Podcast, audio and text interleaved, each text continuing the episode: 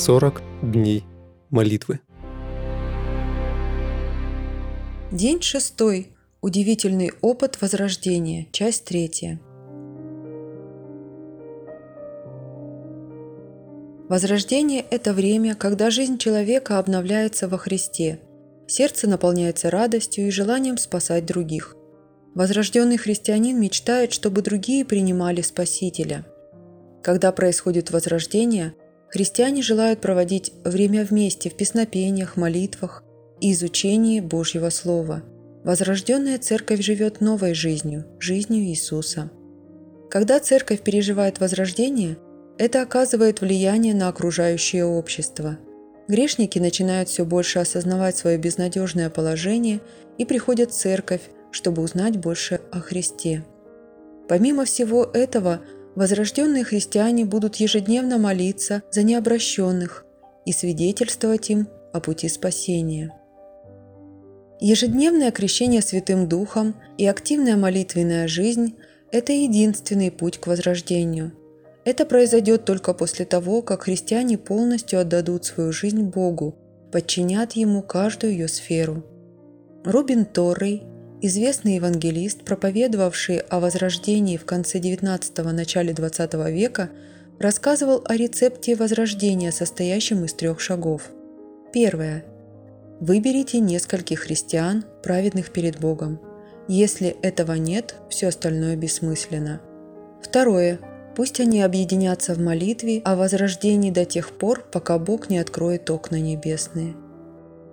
Третье. Пусть они предоставят себя в распоряжение Божье для служения Ему в приобретении других для Христа. В Слове Божьем и трудах христианских писателей мы видим, что полное подчинение Богу, молитва, крещение Святым Духом, возрождение и благовестие идут рука об руку. Если в нашем христианском опыте отсутствует хотя бы один из этих аспектов, мы не пребываем в тех отношениях с Богом, которые Он хочет нам дать. Только их совокупность может вывести современного христианина из теплого ладикийского состояния к всецелому посвящению себя на служение людям. Когда это произойдет в жизни верующих, они увидят, как Бог через них, как никогда ранее, будет привлекать людей в свое царство. Когда мы получим крещение Святым Духом, Иисус будет обитать в нас. «И я умолю Отца, и даст вам другого утешителя, да пребудет с вами вовек, Духа истины, которого мир не может принять, потому что не видит Его и не знает Его. А вы знаете Его, ибо Он с вами пребывает и в вас будет. Не оставлю вас сиротами, приду к вам». Иоанна, 14 глава, 16-18 стихи. Когда Спаситель живет в нас посредством крещения Святым Духом, Он совершает через нас свою работу.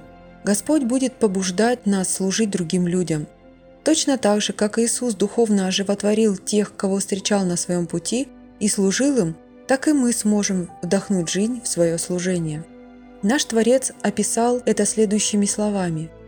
«Кто верует в Меня, у того, как сказано в Писании, из чрева потекут реки воды живой.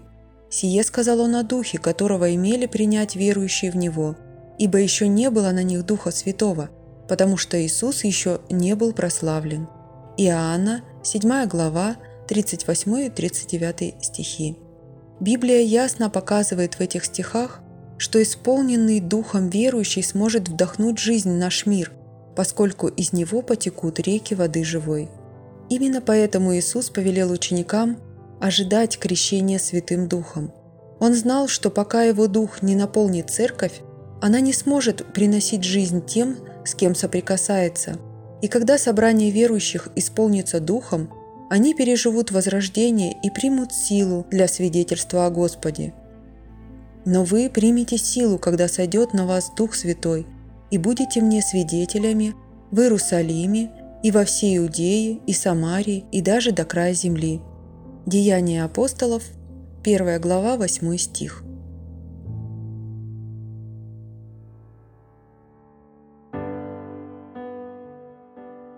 Личные размышления и обсуждения.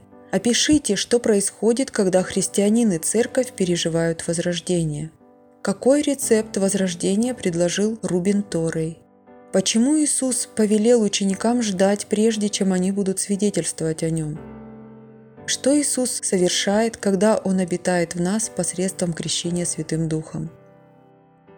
Молитвенное задание. Обратитесь к вашему молитвенному партнеру и обсудите тему дня.